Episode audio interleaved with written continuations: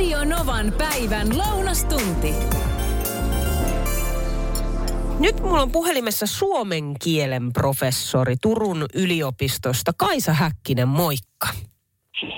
Meidän kuuntelija Anton on laittanut meille seuraavanlaisen viestin, joka kuuluu näin, että kun on sanonta, juoksee hippulat vinkuen, niin mitkä ne hippulat on ja miksi ihmeessä ne vinkuu? Kaipaan vastauksia, näin siis Anton kirjoittaa. Mä oon itse, tiedätkö, Kaisa, miettinyt kyllä tismalleen samaa, että mitä ne hippulat on ja miksi ne vinkuu? No juu, siis tähän on useampiakin vastauksia. Tätä on kysytty ennenkin. Ja tuota, olen selvitellyt murteista, että mitä kaikkia hippulat voi tarkoittaa. Ja. Ja se voi joissain murteissa tarkoittaa villasukkia, mutta sehän, nehän eivät vingu. Ja? Sitten ne voivat tarkoittaa miehen sukuelimiä, eivätkä nekään tietävästi vingu, vaikka, vaikka kovaa juoksisikin. Niin tuota. Mutta semmoinen hippula löytyy, joka tarkoittaa sorvattuja koristeita tämmöisissä kevyissä ajelurattaissa, että kun ko- kovaa on hevosella ajettu ja, ja ra- rattailla, semmoisilla rattailla, missä on näitä sorvattuja koristeita, niin ne kyllä voivat vinkua. Eli sanoisin, että, että ne ovat ne rattaiden sorvatut koristeet, ne hippulat, jotka vinkuvat. Aivan mahtavaa. Mitenkä sitten me kaivataan myös vastauksia muihin tällaisiin suomalaisiin sanontoihin ja siihen, että mitä ne tarkoittaa. Esimerkiksi parempi pyy pivossa kuin kymmenen oksalla. No juu, se on todella vanha sanonta ja se liittyy metsästyskulttuuriin tietysti tuo vertauskuva, Mm. että pivo tarkoittaa kouraa ja pyy on suhteellisen pieni, mutta makoisa saalislintu, että äh, sillä sanonnalla halutaan sanoa, että parempi on, että on yksi pyy kourassa, eli pyydystettynä, kuin se, että on kymmenen oksalla, joita nyt ei kuitenkaan ehkä saa, vaikka yrittäisi. Tästä sananlaskusta on paljon muunnelmia, siellä on välillä teeri ja pyy vastakkain ja jotain muitakin lintuja, mutta idea on se, että pieni varma saalis on parempi kuin semmoinen, mitä vaan voi kuvitella. No mitenkäs sitten tämä? Kuka sen kissan hännän nostaisi, jos ei kissa itse? No niin, kissa on tietysti semmoinen nykyään hyvinkin arvostettu perheenjäsen, mutta että aina joskus ei ole niin kunnioittavasti kissoihin suhtauduttu ja, ja, ja kissaa on myös halveksittu ja väheksitty ja, ja, ja, ja kissan täytyy itse pitää huol, huoli siitä, että häntä arvostetaan. Tämäkin on vanha sananlasku, mutta se on alun perin koirasta. Ää, Esimerkiksi suomen sukukielissä tunnetaan, että kissahan on tullut Suomeen vasta keskiajalla ja vasta uuden ajan alussa siitä on tullut tämmöinen tunnettu eläin. Et ensin on puhuttu koirasta ja koiranhännästä ja sitten kun kissa on tullut tutummaksi ja tietysti kissa on pidetty arvoasteikossa koiraa alempana, niin, niin, niin sitten se on sopinut erityisen hyvin tähän kissaan. Siis onpa mielenkiintoista. Näin, näin se usein on näissä on tämmöistä historiaa Niin. mukana näissä vanhoissa sanonnoissa. Ja sitä ei oikeastaan, niin kuin, että sitä vaan sitten heittelee näitä sananlaskuja, mutta sen enempää ei oikeastaan mieti, että mitä se tarkoittaa. Otetaan vielä yksi. Putosi kuin eno veneestä. Miksi se eno putoaa sieltä veneestä? No tämä on nyt tämmöistä uudempaa kansanperinnettä. Tämä on tullut käyttöön oikeastaan vasta 1960-luvun alussa. Ja siis veneestä on varmasti pudottu kalastuksessa ja, ja kaupunkimatkoilla ja varsinkin on viinakaupassa käyty ja naukkailtu vähän tuliaisia matkalla, mutta tuota, ja, mutta sehän on yleensä ikävä ja vaarallinenkin asia, jos putoaa veneestä. Mm. Mutta tässä sanonnassa se enon puteaminen, ei se liity mihinkään todelliseen tapahtumiseen. Se on niin tämmöinen hauska kommellus. Ja siihen se on oikeastaan tullut käyttöön urheilukielessä ensin. Siis voi pudota mon- mole, monella eri tavalla. Voi pudota kärryiltä ja voi pudota kelkasta.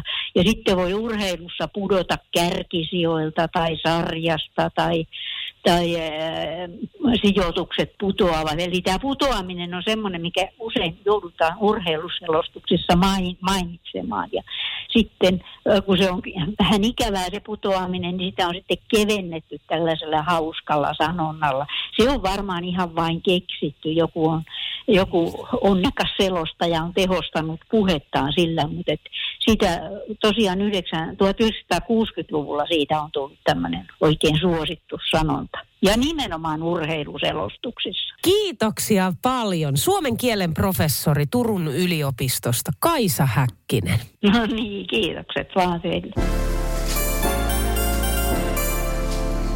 Hei, tässä se on Kääriä. Tervetuloa. Kiitos, no kääriähän se täällä. Onneksi olkoon. Kiitos. Siis aivan uskomatonta. Sä edustat nyt Suomea sitten Euroviisuissa, mm, joka tänä vuonna järjestetään Liverpoolissa, Iso-Britanniassa. Tietysti UMK-finaaliin kun pääsee, niin voittoahan sinne aina mennään hakemaan. Mutta tuliko silti yllätyksenä, että sä lähdet, sä lähdet edustamaan Suomea? No tota, m- mulle silleen, se ei silleen tullut yllätyksenä. Mulle tuli yllätyksenä se, että kuinka, ku- kuinka ra- rajuna se tuli se niin kuin voitto tai se niin kuin ero, Niin. ero niin kuin muihin. Et se, oli, se oli mulle suuri yllätys, että kyllä mä olin ihan valmistautunut, että se voitetaan, mutta mä olin myös... Sä olit ihan pistekuningas. Joo, näin, näin kävi tällä kertaa. Ja tota, mutta kyllä mä olin myös valmistautunut, että täältä lähdetään häntä koipien välissä pois myös. Ja eikä siinäkään mitään pahaa olisi ollut, että tota, hemmetin hyvä porukka meitä oli tuolla ja kaikki tsempattiin toisiin. Että olisi ollut kuka tahansa, niin, niin, niin, niin olisin varmasti ollut iloinen, iloinen hänen puolestaan.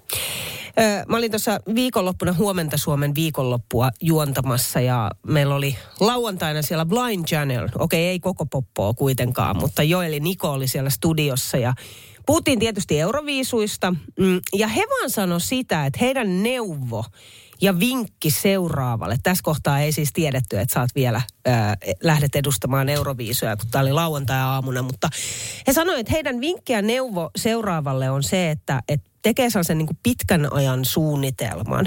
Koska sitten kun euroviisut loppuu, niin se tietyllä lailla se kupla niin kuin siitä puhkeaa. Niin onko sulla tällaista pitkän ajan tavoitetta, päämäärää tehtynä?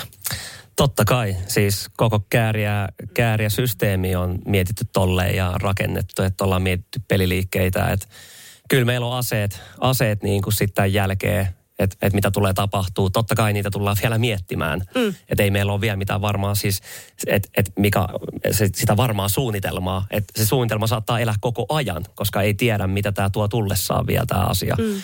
Että pitää elää myös vähän, vähän sen mukaan, mutta koko ajan pitää hioa sitä tätä tota, suunnitelmaa, mi, mi, et, minkä toteuttaa tämän jälkeen. Et paljon biisejä ollaan tehty ja, ja, ja, ja siellä, on, siellä on hyviä juttuja tulossa. Miten sä valmistaudut nyt tähän tulevaan koitokseen? Mi- mi- mitä kaikkea se niin pitää sisällään? Niin, aika tyhjentävä kysymys Niin. ja hyvä kysymys. Ö, varmaan samalla tavalla, mitä nyt tähän tota, UMK on myös, että mä koitan, koitan silti niin kuin lähteä tähän periaatteessa samalla, samalla meiningillä, että tehdään, tehdään se, mitä parhaiten pystytään ja reenataan niin paljon kuin pystytään ja ehkä pikku lepi, lepi tekisi hyvää nyt tähän, tähän väliin ja sitten taas virkeänä painetaan sitten kaksi ja puoli kuukautta hommia, että tota, pitkä matka tässä vielä, vielä on, mutta ei se auta, kun tehdään vaan duunia. Vitsi sentään. Meillä on tiedätkö, tullut niin paljon kuuntelijoilta viestejä sulle. No kiva. Mä en edes kerkeä kaikkea ottaa, koska ohjelma-aika on rajalli, rajallinen. Mutta näitä on tullut WhatsAppilla siis 0108 06000. Mä muutamia hei otan täältä. Joo. Täällä on esimerkiksi kysymys Kääriälle. Musiikin opettajana haluaisin tietää, että koetko saaneesi koulun musiikkiopetuksesta eväitä musiikkiurallesi? Jos kyllä, niin mikä on parasta antia? Ja jos et, niin mistä silloin kiikasti? Periaatteessa, periaatteessa mä sanon, että kyllä, koska tota, ö, mähän soitin rumpui, rumpui tota mm. ala- ja yläasteella, niin tota, mä sain opettaa koulu, tai sitten tota tunnilla muita soittamaan, soittamaan rumpuja, kyllä. Ja vähän niin kuin siinä, sanotaanko näin, että, että mut heitettiin, ö, mun opet, meillä kävi siis tämmöinen keissi, että mä olin Taimaassa perheen kanssa, ja tota, mä tulin sieltä reissusta ja mä olin ottanut totta kai lomaa koulusta. Mm. Mä tuun tota, ekalle musiikin tunnille ja opettaja toteaa vaan mulle, että joo, että sulle on, sulle on nyt päätetty päärooli, että sä laulat koko koulu eessä, on 700 ihmistä, niin Petteri Punakuono. Oh. Ja multa ei siis kysytty sitä asiaa. Ja mitä mä tein? Mä olin, no en mä voi mu- sanoa tässä eikää. Ja Niin. mä olin, että no sit mä meen ja teen. Mutta suhun luotettiin Kyllä. selkeästi. Ja ju, juuri näin. Ja se, että et, et mut on heitetty tommosiin paikkoihin niin kuin mukavuusalueen ulkopuolelle, niin mä annan kiitoksen siitä musiikinopettajalle. Toi kuulostaa hyvältä ja mun mielestä mä luulen, että he ei ole ajatellut sitä sillä tavalla, tai hän ei ole ajatellut sitä silleen, että hän heittää sut epämukavuusalueen Ei, ulko. Ei Vaan, niin. jo, vaan se luotto on vahva, että tiedätkö, toi, toi tyyppi pystyy tuohon. Kyllä, ja eikä kyse ollut siitä, että mä olisin ajatellut, että hän kiusaa mua, Ei, vaan ei, ei. kyse oli siitä, että, että mäkin on ollut... Haastoja. Kyllä, mä oon, mä oon ollut äh, silloin koulu, kouluikäisenä niin aina kova esiintyjä ja, ja halunnut, halunnut olla esillä mm. ja herä, herättää huomioon. Niin mm. tota, se opettaja varmasti näki sen sama, saman, kun mä siellä tota, musiikin tunneilla opi, opet, opetin muille tota, soittaa rumpuja, niin se varmaan jotain huomasi ja eihän mä oikein, oikein mitään osannut laulaa, mutta kyllä mä sen vedin alusta loppuun. Kuulostaa hyvältä. Sitten Kaimani Niina kysyy, että mä tahtoisin tietää, että mistä viisubiisi oikein kertoo. Miten sä toivoisit, että katsojat sun lavashown ymmärtäisi? Minun mielestäni se oli räväkkä, puhutteleva tietyllä tapaa, se oli värikäs. Mutta mikä se viesti siinä on, kysyy Niina. No jos puhutaan eikä pelkästä biisistä, mm. niin mulle toi biisi on niin kuin arjen unohtamisen anthemi. Silleen, että meillä kaikilla on arjessa omia, omia vaikeuksia ja totta kai myös hyviä juttuja. Ja yleensä, yleensä viikonloppu on se, kun päästään, päästään sulattelee asioita ja, ja revittelee, niin se on oikeastaan se. Ja toki siinä on toi alkoholiteema, mutta ei me tueta, tueta tuolla hommalla mitenkään, että ryypätkää ja mm. lähtekää sitten tanssimaan, vaan, vaan myös sillä tavalla, vähän niin kuin itsekin on semmoinen tyyppinä, että en mä tarvii sitä alkoholia, kun mä lähden vaikka tanssimaan tai nolaa itseni, niin täällä myös vähän itse haluaisin, että ihmiset olisi enemmän ehkä silleen sujut itsensä kanssa ja menisi tekee, tekee niitä asioita, mitä, mitä haluaa tehdä, eikä silleen, että tarvii jonkun boosterin siihen. Ja, mutta meitä on joka lähtöä ja kaikki tekee sen omalla tyylillä, että mm. kukaan ei ole sanoa siihen oikeasti yhtään mitään. Mm. Sitten itse lavashowsta, niin tota, mun, mun oma ajatus siitä oli esimerkiksi se, kun mulla on ne remmit siinä, niin kuin käsissä ja tanssijat edessä, niin käytännössä ne on niin kuin ne mun niin sanotusti se arkipiru, joka vaanii mua ja mä päästän periaatteessa, periaatteessa niistä naruista irti ja haluan alkaa vapautua ja sitten kun ne portit aukeaa, niin tulee se vapautuneisuuden tunne ja sen jälkeen mä hyökkään sen tanssilattialle ja vedän todella nolot tanssiliikkeet. Ai, eli heittäydyt toisin sanoen. Juuri näin. Sitten mä otan vielä yhden. Tässä ei ole itse asiassa kysymystä, vaan tämä on vaan terveiset sulle. Aha. Nimimerkillä erään nuoren äiti kirjoittaa, että kiitos Kääriälle, että olet tuonut esille suolistosairautesi. Pojallani on tismalleen sama diagnoosi ja hän häpeää sairauttaan. Hänellä sairaus puhkesi 15-vuotiaana ensin ärtyvän suolen oireyhtymänä. Nyt hän on siis 22-vuotias. Torstaina tällä viikolla hänellä on meno tähystykseen, jossa katsotaan, että kaikki on ok. Hänellä on lääkityksenä biologinen pistoslääke, joka on tähän asti pitänyt oireet kyllä kurissa. Toivon siis sinulle todella paljon menestystä Euroviisuihin ja kiitos, että olet antanut kasvot tälle. Vau, saanko mä sanoa tähän Sa- lyhyesti? ilman muuta. Silleen, vau. Öö, ensinnäkin toivon todella paljon tsemppiä. Mä tiedän, mitä toi, toi on. Ja toki me kaikki ollaan yksilöitä. Että vaikka on sama sairaus, niin me käsitellään ne asiat eri tavalla. Mm. Öö, mutta tiedän, mistä puhutaan. Niin haluan sanoa, olin sama ikäinen, 14-15-vuotias, kun mulle todettiin se tota, ulosteen mukana tuli verta, verta, verta koulussa ja mietin, että mikä tämä homma. Ja myös, myös sama oire yhtymä tai mikä se oli, niin oli, oli meikäläisellä kans. Ja tota, mä kävin kans vetämään niitä biologisia lääkkeitä, mutta muhun ne ei enää, enää tehonnut. Että mulla, mulla se homma meni jo niin pahaksi, että tota, se täytyy sitten poistaa. Mutta toivotaan, että niin ei tapahdu ja vaikka niin tapahtuisi, niin kaikesta selvii. Mä sanon vaan, että nyt positiiv- niin kuin kliseisesti positiivista asennetta ja ettikää kaikki, kaikki hoitokeinot, mitä vaan pystyy, pystyy tehdä, että ruokavaliohommat ja muut, muut kuntoon. Mä en ole toki mikään lääkäri, enkä mä tällä tavalla tiedä mistään mitään, mutta, mutta tota, tsekkailkaa juttuja ja toivottavasti löydätte sen, millä saatte niin kuin pojan kuntoon ja, ja, ja, ja mä uskon, että homma kääntyy vielä voitoksi. Ja se vielä, että toi tulee kasvattaa tätä kyseistä kaveria aivan suunnattoman paljon ja mä uskon, että hänen arvot tulee olemaan niin kuin todella, todella korkealla ja oikeat. Oi vitsi sentään. Sinne meni terveiset. Hei, Kääriä, mä toivotan sulle mielettömästi onnea, Kiitos. tsemppiä. Sulla on tänään hurja mediapäivä ollut. Sä oot aloittanut aamu seitsemältä ja tähän ei lopu tähän. Sä oot menossa seuraavaksi minne? Öö, en mä tiedä, api, Jonnekin. apinaa viedään ja ap- apina menee minne, minne käsket. Se on just näin, johonkin, johonkin, Johonkin, radioon tässä talossa. Hei, onnea matkaa. Hei, kiitos paljon. Hei, kysyin tässä äsken, onko migreeni tuttu juttu sulla? Oon ymmärtänyt, että on todella inhottava. Mulle itselläni ei ole migreeniä, mutta no, tänne tulee esimerkiksi WhatsAppilla viestiä Annikalta, että moikka Niina. Migreenin kanssa elämää takana jo 20 vuotta. Kaikkea on kokeiltu ja loppujen lopuksi paras tilanne on saavutettu ilman jatkuvaa estolääkitystä. Raskausaika vapautti kohtauksista, mutta muuten ne on kyllä olleet aina elämässä. Uni, vanhin voitehista, se auttaa aina. Tautimuotoja on yhtä monta kuin sairastajaakin. Joo, tuolla oli tuolla Maikkarin nettiuutisissa ö, migreenistä ja aika yllättävästäkin hoitomuodosta. Edullinen migr- migreenin hel- helpotuskeino saattaa löytyä lähempää ruokakaupasta ja sieltä heviosastolta. Ei tämä nyt siis kokonaan tietästään migreeniä vie pois, mutta tota no niin, en tiedä. Kannattaa ehkä kokeilla. Intian kansallisen mielenterveyden ja neurotieteen laitoksen tutkijoiden teettämän selvityksen mukaan inkivääri voi tarjota helpotusta migreeniin. Eli tuore inkivääri, inkiväärit ja inkivääri uute saattaa siis olla edullisempia kuin nämä erilaiset reseptilääkkeet, eikä sit aiheuta tällaisia niin kuin sivuoireita, mitä saattaa tulla. Mutta nyt täytyy muistaa tieteellistä tutkimusta siitä, että toimiiko tämä etelä-aasialainen mausten migreenin hoitoon, niin sitä on kuitenkin hyvin, hyvin vähän. Paljon tulee nyt viestiä migreenistä. Tänne satelee WhatsAppilla 0806000, että migreeni on todellakin tuttu juttu.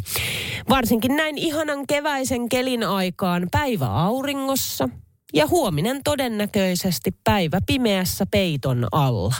Oi kauheeta, että se vaikuttaa tolla tavalla. Okei, no sitten ö, Vesku laittaa viestiä, että päivää. Migreeniin tosiaan vastailen, että ajoittain erittäin kipeä särky päässä, kun palavat rinkulat silmien takana. Halvaannuttaa siis täysin valoarkuutta voimakkaasti, samoin ääniherkkyyttä. Paras on voimakkaat määrätyt lääkkeet ajoissa ja pimeässä lepo. Poppakonsteina jäinen suihku päälle sekä energiajuoma. Kovasti harmittaa ihmiset, jotka syyllistää vaivan päänsäryksi. Itsellä aivorunkomigreeni. Maiju esimerkiksi laittaa WhatsAppilla viestiä 0108 06000, että migreenistä kun oli juttua, niin mun migreeni on peritty isoisältä ja isältä. Kohtaukset alkoi jo alakoululaisena ja on muuttuneet pikkuhiljaa tähän 32 vuoteen mennessä paljon helpommiksi. Lapsena ei oikein osannut tietystikään samalla tavalla huomioida asiaa eikä lääkkeiden nielemisen vaikeus auttanut asiaa. Aurat, muut näköhäiriöt, pahoinvointi, valo, ääniherkkyys, vaikeus nukkua, kaikki oikeastaan koettu. Nykyisin osaan tunnistaa helpommin, koska kohtaus alkaa. Hönttiolo johtuu siitä, että näkökentässä hämärtyy. En siis näe kaikkia, mutta sitä ei helposti tajua, koska varsinaista auraa ei ole. Tässä kohtaa on tärkeää heti saada otettua lääkkeet tai tilanne vain pahenee. Tulee kurja olo ja näköhäiriöitä, toispuolinen puutuminen käsissä ja kasvoissa ja nieluunkin se välillä ehtii. Herra jestas. Tietysti sitten myös on se päänsärky. Koko ajan kylmää tai kuuma. Nopeat liikkeet, valot, äänet ei tunnu hyvältä. Sitten Maiju sanoo vielä, että mulla on lääkkeet mukana ja saan helposti ja nopeasti ne otettua. Saan kohtauksen usein ohi muutamassa tunnissa nukkumalla. Vie kyllä voimia eikä kohtauksen jälkeen jaksa ihan tavalliseen tapaan kyllä puuhailla. Sitten Anskukin kirjoittaa, että migreeni on erittäin pahana mulla. Onneksi estolääkitys auttaa jonkin verran. Ja jos ja kun migreeni alkaa eikä lääkkeet auta, niin pimeässä nukkuminen on silloin paras lääke. Linja tällä viikolla. Oletko valmis? Kuuma linja, johon saa aihetta ehdottaa ja sen aiheen voi laittaa mulle vaikka WhatsAppilla 0108 06000. Sitten mä valitsen yhden. Tämä on mun mielestä, katsotaan minkä, miten Ja onko, liekö nyt semmoinen aihe, että menee jopa ihan niin kuin ihon alle joillain, mutta katsotaan. Hei Niina, pakko oli laittaa sulle viestiä, jos tästä vaikka nyt aihetta olisi siihen kuumaan linjaan. Mulla on todella ärsyttävä työkaveri työpaikalla, aina kun hänelle tapahtuu joku moka tai muu vastaava, häntä negatiiviseen valoon tuova asia, niin hän ei koskaan ota vastuuta siitä. Hän siirtää aina vastuun ulkopuolelle, parhaimmassa tapauksessa uhriutuu. Itse olen jo menettänyt toivoni hänen suhteen, mutta huomaan, että menee edelleen ihon alle, kun tulee tilanne, jossa en kuule vilpitöntä anteeksi pyyntöä hänen omasta mokastaan. Oh! Tiedätkö, tiedätkö sen ihmistyypin, joka ei koskaan suostu myöntämään, että on tehnyt virheen? Huh, huh, huh. Anteeksi pyyntäminen noin niin ylipäätänsä. Se, se on yllättävän vaikeaa. On, on ihan hirveetä myöntää oma virhe tai epäkohta tai moka tai muu vastaava. Nostaa käsi ylös, että hei mä mokasin. Mä oon tosi pahoillani. Tämä oli mun virhe. Siitä syystä se vaikutti vaikka ympärillä oleviin ihmisiin. Tai siitä syystä mä vahingossa en välttämättä tietoisesti, mutta vahingossa se mun moka vaikutti niin, että joku ehkä kenties loukkaantui siitä tai jotain sattui tai muuta vastaavaa. Pystyt sä myöntämään? Tai ehkä tässä kun Tämä on hassu kysymys, koska kaikkihan on silleen, joo, totta kai minä pystyn myöntämään. Kun mä tiedän, että kaikki ei pysty myöntämään. Mä oon vähän semmoinen, että mä, mä, mä niinku semmoisesta ehkä ö, perhekulttuurista itse, että mulla on mallia molemmasta, molemmista. Mulla on mallia siitä, että ei pyydetä koskaan anteeksi. Ja sitten mulla on mallia siitä, että pyydetään vähän niin kuin liikaa anteeksi. Koko aika pyydetään anteeksi, jolloin se, joka ei pyydä anteeksi, ajattelee, että on kuullut niin paljon anteeksi pyyntöjä, että sillä anteeksi pyynnöllä ei ole periaatteessa merkitystä. Ja siitä syystä ei ehkä pyydä anteeksi. Mutta mm, mä luulen, että mä menen siihen ehkä jotenkin siihen väliin tietyllä tapaa. Kyllä mä pyydän anteeksi, jos mä oon mokannut. Kyllä mä, niin kun, mä, haluan, mä haluan oppia siitä ja mä haluan kehittyä. Mutta onko se kivaa myöntää oma virhe tai moka? Ei tietenkään eihän se ole kivaa. Siinä hetkessähän se tuntuu ihan kauhealta. Mutta sitten sen jälkeen se on, se on niin kuin helpottavaa tietysti. Miten sulla tai teillä parisuhteessa, työpaikalla tai perheessä ylipäätänsä anteeksi pyytäminen? Onko se helppoa? Onko se vaikeaa? Tuleeko sitä liikaa vai eikö sitä kuule koskaan? Kuuma linja. Viestejä on tullut ihan hirveästi. Otetaan niitä kohta. Mä muutaman tähän. Elina kirjoittaa, että myönnän, että on välillä vaikeaa pyytää anteeksi, mutta yritän todella työstää asiaa. Eksä taas ei kyennyt ikinä pyytämään anteeksi. No siksi hän on eksä. No sit Pirjo puolestaan soitteli numeroon 0108 mokista nimenomaan. No tota, semmoinen hyvä asia, että niin tota, olin aikaisemmassa elämässä niin tota, suunnittelutoimistossa töissä, mikä työ oli niin projektiluontoista, suunniteltiin siltoja, teitä, in, infraa niin yleensäkin, niin tota, sitten kun se projekti saatiin valmiiksi, niin meillä, pidet, meillä pidettiin aina semmoinen mokapalaveri, eli kaikki, jotka oli suunnitteluun osallistunut ja vähän muitakin, niin tuli siihen mokapalaveriin mukaan ja sitten mietittiin, että mikä on mennyt hyvin ja mikä on mennyt huonosti ja ettei tehtäisi toista kertaa samoja virheitä. Kuuma linja. Erika laittoi tänne WhatsAppilla viestiä 0108 että mä oon tosi huono pyytään anteeksi, mutta yritän kehittyä siinä. En siis tarkoita sellaista spontaania ohotyyppistä anteeksi pyytämistä, kun vaikka törmää toiseen. Se on helppoa. Vaan sitten kun oikeasti pitäisi pyytää anteeksi. Tässä tuo, tulee myös yksi dilemma anteeksi sanan käyttöön. Sitä tietyllä tavalla viljellään liikaa ja sillä pääsee asioista helpolla, jos ei kuitenkaan tarkoita sitä. Minä ainakin oletan, että kun toinen pyytää anteeksi, se oikeasti katuu tekojaan ja tekee kaikkensa, ettei toiste tee enää niin. Ei niin, että anteeksi-sana on se, millä homma kuitataan ja sama meno jatkuu. Okei, no tässä me päästään nimenomaan sit siihen, että minkä takia tulee se ikään kuin turhautuminen siihen, että jos toinen kerta toisensa jälkeen mokaa ja kuittaa nimenomaan sillä anteeksi pyynnöllä. Koska siis tosi usein, kun joku sanoo anteeksi, niin kyllähän normaali ihminen siinä kohtaa ajattelee, että okei, se ymmärtää, se ottaa vastuun teoistaan. Mutta sittenhän se tarkoittaa sitä, että sen käytöksen pitää alkaa muuttumaan sen jälkeen. Kati laittoi tänne ääniviestiä WhatsAppilla ja se menee näin. Tuohon anteeksi pyyntämiseen, niin, niin ää, itse pyydän herkästi anteeksi asioita, tunnistan kun teen virheen ja myös pyydän isojakin mokia aika sillain häntä koipien välissä anteeksi. Olen ottanut työyhteisössä joskus yhteen ja ymmärtänyt virheen ja pyytänyt anteeksi sitäkin. Se on vaikeeta, mutta mun mielestä niin pitäisi tehdä. Se, mikä mua on niin kuin itteeni alkanut nyt mietityttää tässä, kun olen pienen lapsen äiti, niin, niin kuinka moni vanhempi ei edellytä anteeksi pyyntöä, jos lapset kiusaa toisiaan, tönäsee toista tai, tai repii saparosta tai muuta tällaista, niin, niin, niin vanhemmat ajattelee, että ne lapset oppii sen anteeksi pyynnön esimerkistä sitten joskus, mutta toisaalta jos ei vanhemmatkaan pyydä ikinä anteeksi, niin mistä esimerkistä se lapsi ikinä oppisi sen anteeksi pyynnön. Et, et monet vanhemmat ei kuulemma edellytä omia lapsiaan, että he pyytäisivät anteeksi tilanteessa, jossa he tekevät aikuisen mielestä väärin. Okei, joo.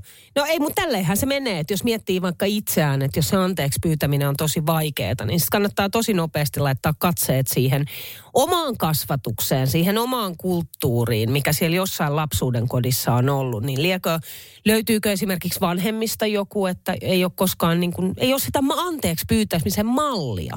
Niin miten ikinä sen anteeksi pyytämisen mallin voisi edes aikuisena opetella, ellei siihen sitten tietoisesti panosta siinä kohtaa.